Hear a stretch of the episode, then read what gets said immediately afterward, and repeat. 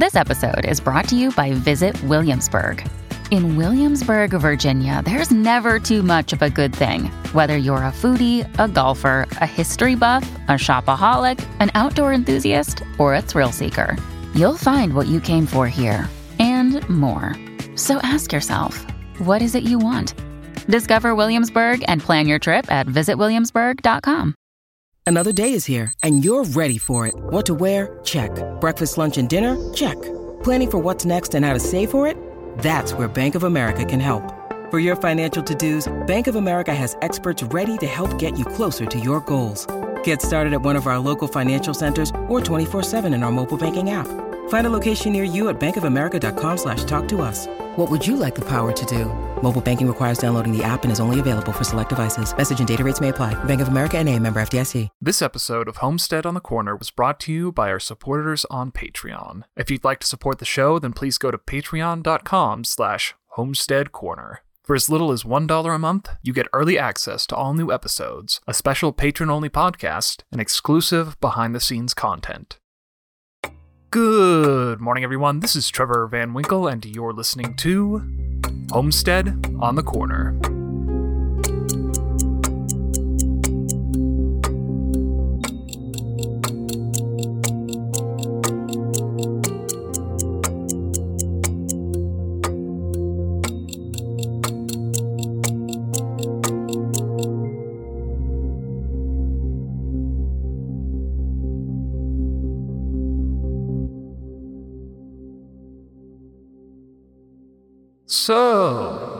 Of time and space, everything that ever happened or ever will, where do you want to start? The Eleventh Hour, Doctor Who. It's only fitting that this line was spoken at the end of the Eleventh Doctor's first episode. His era, more than any other in the show's history, was a science fiction fairy tale, and this wonderful statement of intent embodies the sense of wonder and possibility in the world of fantasy. In fairy tales, there could be anything out there, beyond the forest, outside the house, through the wardrobe, and down the well. And sometimes, as in the case of Doctor Who, everything is out there. All of time and space, with hundreds of worlds that range from whimsical to downright terrifying. Also, I told you I wasn't done quoting Doctor Who. Not by a long shot. In Joseph Campbell's The Hero with a Thousand Faces, he says, quote, Having traversed the threshold, the hero moves in a dream landscape of curiously fluid, ambiguous forms, where he must survive a succession of trials. End quote. Your hero, who doesn't have to be a he but could be a he, she, they, z, or other, leaves the ordinary and familiar world behind when they cross the first threshold, as we discussed in Lesson 16. They make an active, determined choice to leave what they've always known behind, and the door locks shut behind them. Beyond this point, they're in the realm of the unknown. There's a new set of rules to learn, new powers to contend with, and new tools to master. It's a world of uncertainty, wonder, and ambiguity, where everything they think they know is turned upside down, given a shake, and spilled back out in a new configuration. It's more dangerous, too, in the ordinary world, the protagonist always had a fallback plan, a safety net of some kind that would catch them if they slipped up. Here, they're on the ledge, and even if their allies catch their fall, one bad step could always send them toppling to their doom. The kitty gloves are off as this world begins to test your protagonist, pushing them beyond their limits until they learn the lesson they need in order to defeat the antagonist and restore balance to their world. Today, we're going to investigate this extraordinary world, how to separate it from the story world of your first act, develop its unique identity, and make it a compelling reflection of your story's premise. Get out the work gloves and power tools, everyone. We're world building again.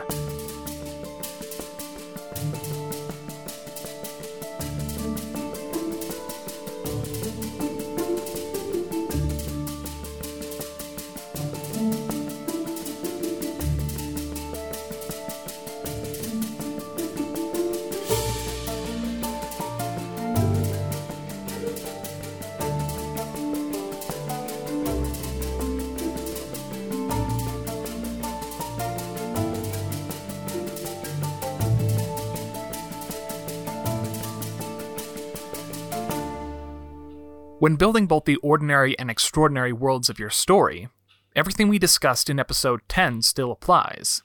World building is largely an exercise in research, choice of focus, and imagination, and is something you do in every story, not just the ones that take place in an entirely invented universe.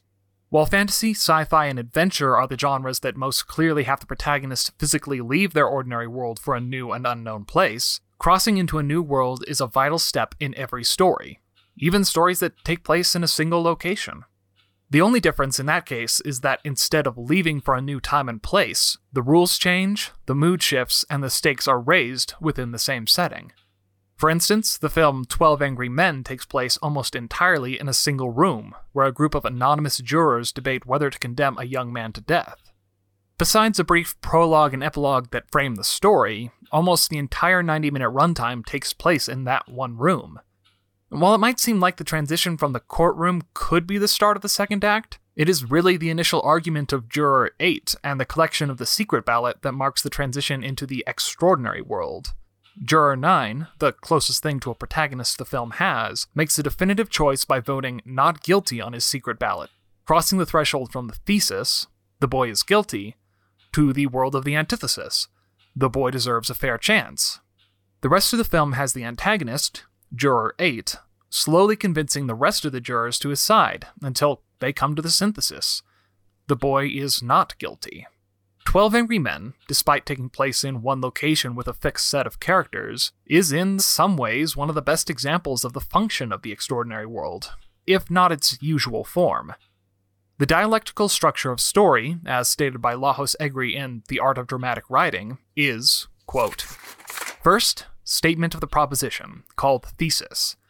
Then the discovery of a contradiction to this proposition, called antithesis, being the opposite of the original proposition, and formulation of a third proposition, the synthesis, being a combination of the original proposition and the contradiction to it.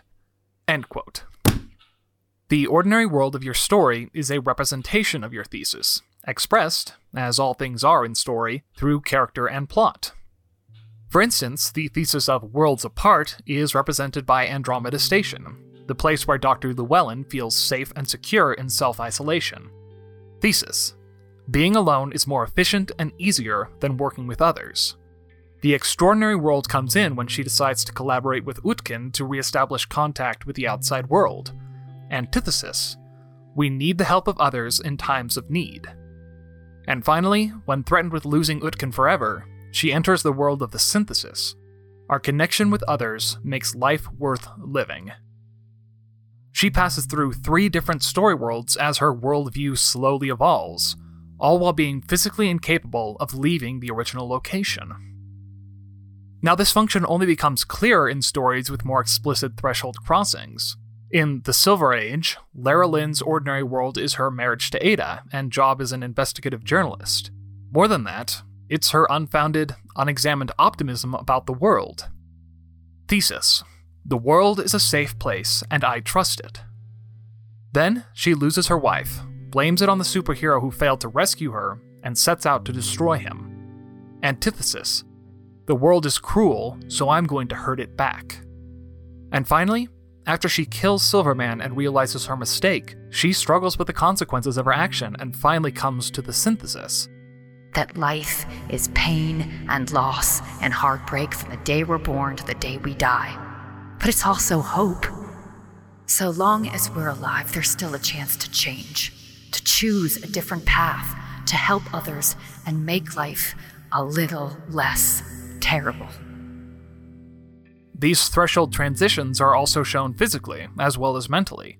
The first as the transition from her home to the abandoned office building where she intends to kill Silver, and the second in the transition from that office to the Payne apartment and then prison. In each crossing, she makes a definitive choice first to kill Silver, and then to turn herself in. On a related side note, having your protagonist make the decision to cross the threshold themselves is a vital step in making them into an active protagonist rather than a passive one. A passive protagonist is a victim of their circumstances who just goes along with whatever happens to them. Oftentimes, this makes the story feel like it's not really about them, but what's happening to them, about plot rather than character. This will kill a reader's sense of engagement and empathy fairly quickly, typically either at or before the midpoint, when their lack of positive action becomes irritatingly apparent. Come on, the reader says, mentally nudging the protagonist forward with a stick. Do something. On the other hand, if the protagonist actively makes the choice to cross the threshold into the unknown, then the audience's tolerance for things just happening to them is usually higher. Though, as a general rule, they should still be the second most active player in the story, determining which way to go and what actions to take.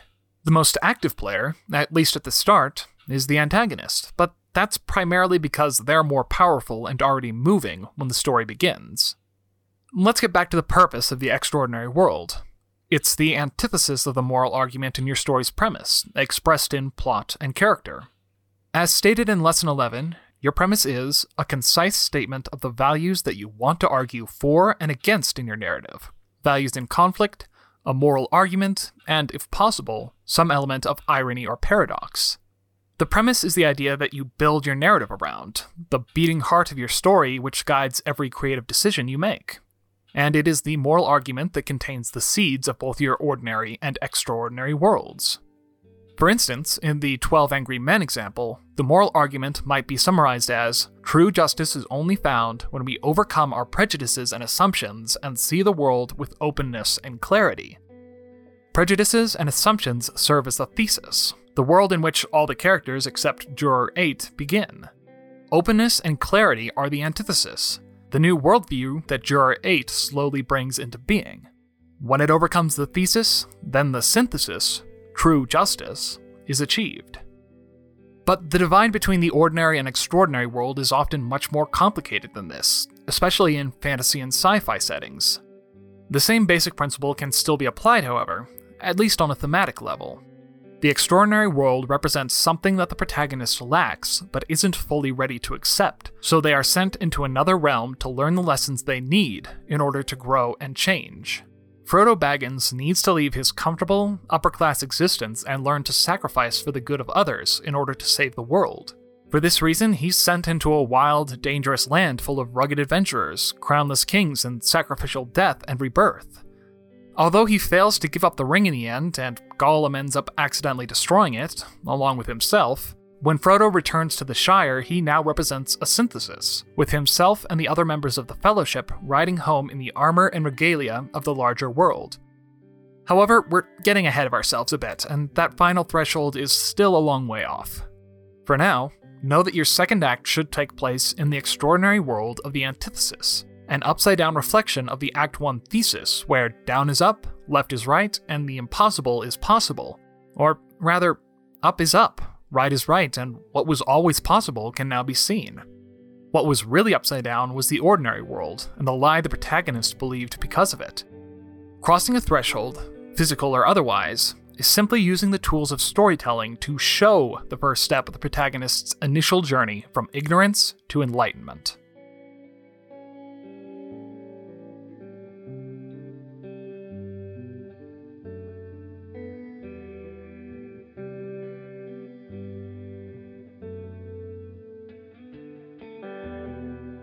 But enough about the philosophical function of the extraordinary world.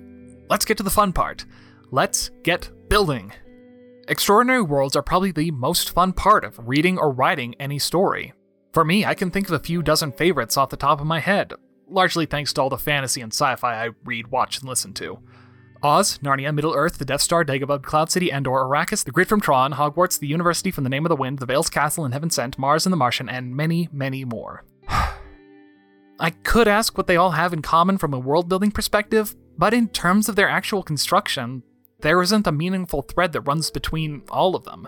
There's no formula for building these worlds. There are some similarities between them, but they are dwarfed in both quantity and quality by the differences. In fact, if there's one thing that unites all these different worlds, it's that they are all decidedly different. One of my favorite things about fiction podcasts is the worlds that are created through the use of fairly minimal elements. A few characters, a couple of voices, and a handful of details paint an indistinct, almost dreamlike picture of the world in your mind. For example, the world of The Bridge, despite only featuring four main characters who never leave a single location, feels complete and solid, yet nebulous, like a feeling you could walk around in. The sense of isolation, and the comradeship that only comes when you're alone with the same group of people for a long time, creates a strong emotional tenor, while the supernatural element gets under your skin and gives the show a constant sense of wonder and menace. The same is true with Wolf 359, the Magnus Archives, and Ars Paradoxica, along with many, many others. Each has a unique sound, feel, and structure that brings you into a world you can't see, yet feels as real as our own while you're in it. Why is this? Well, there are a lot of reasons internal consistency, attention to and careful selection of details, and artistic skill in presenting all play a huge role in creating any story world, but especially the world of the second act. Because we'll be spending most of the narrative in it, it's important to make sure it feels real, not only to us, the writer, but to the reader. This is one of the many reasons why Star Wars became the first multimedia mega franchise in Hollywood history.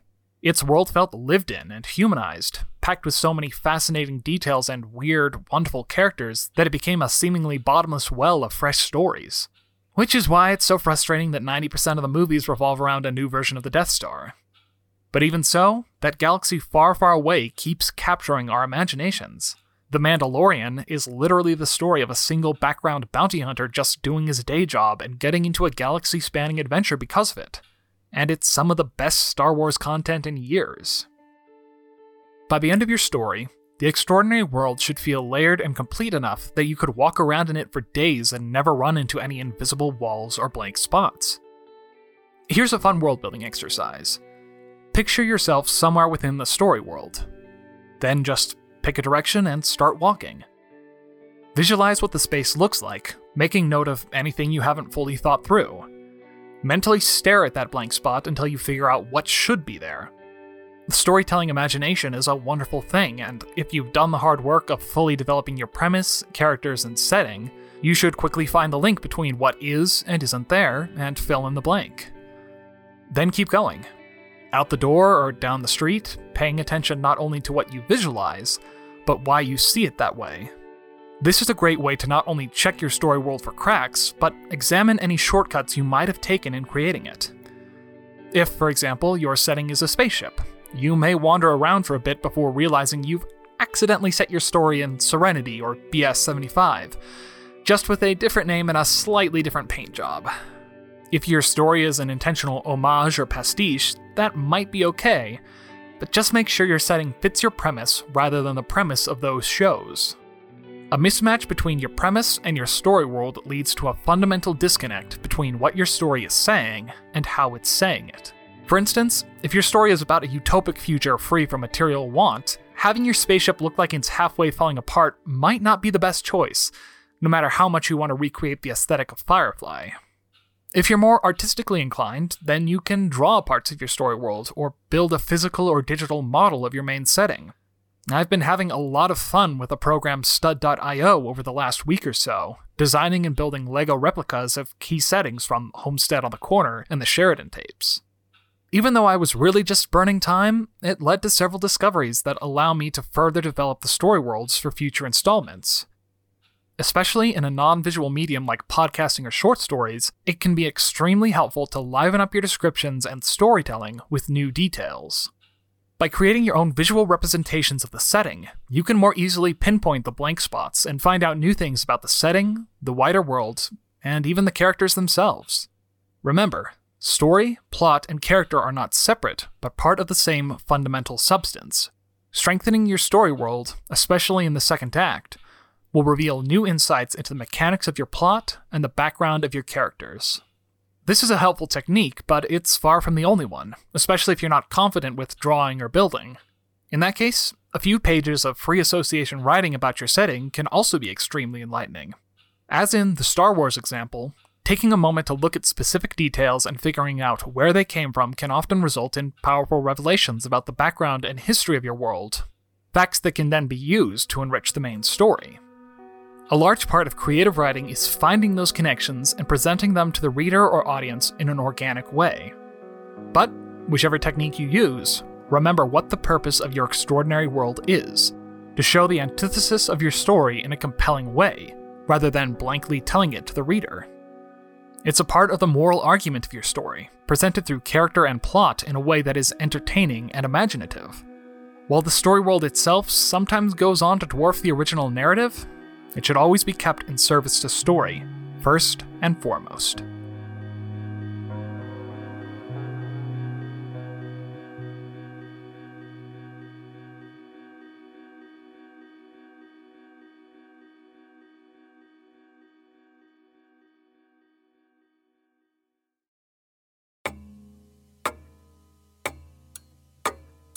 Thank you for listening to this episode of Homestead on the Corner. Today's exploration of the extraordinary world was written and produced by Trevor Van Winkle and featured music from Lauren Baker and Jesse Hagen.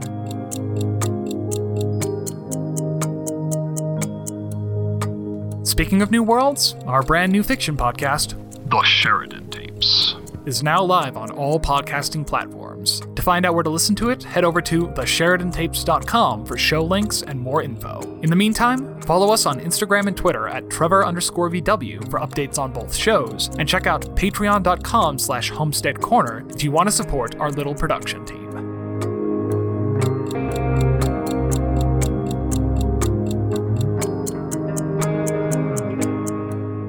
Next episode, we've talked about them plenty, but now it's time to meet the antagonist and learn who they are, what they represent, and how to make them an interesting character. New episodes of this podcast release every Wednesday at 2 p.m. Pacific Standard Time, so be sure to subscribe so you don't miss it.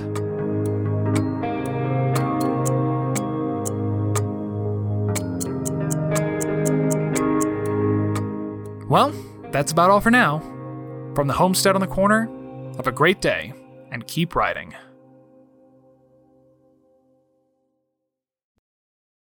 Hey there, it's Rachel Ballinger, and I am extremely excited to invite you to Rachel Uncensored. It's my podcast where I sit down and get real with my friends and celebrity guests, where we talk about all sorts of topics. And sometimes we might be under the influence when we do so. We cover things from personal stories to hot button issues and it's the only place on the internet you can find an uncensored version of me. It's a side of me that you might not have seen before because it's not the most family or brand friendly. But don't worry, I'm still sort of slightly a decent human being. If you're intrigued, then make sure you check it out. New episodes drop every Wednesday. You can find it on Apple Podcasts, Spotify, or wherever you listen to podcasts. Trust me, you won't want to miss out on the fun and candid conversations we have here on Rachel Uncensored.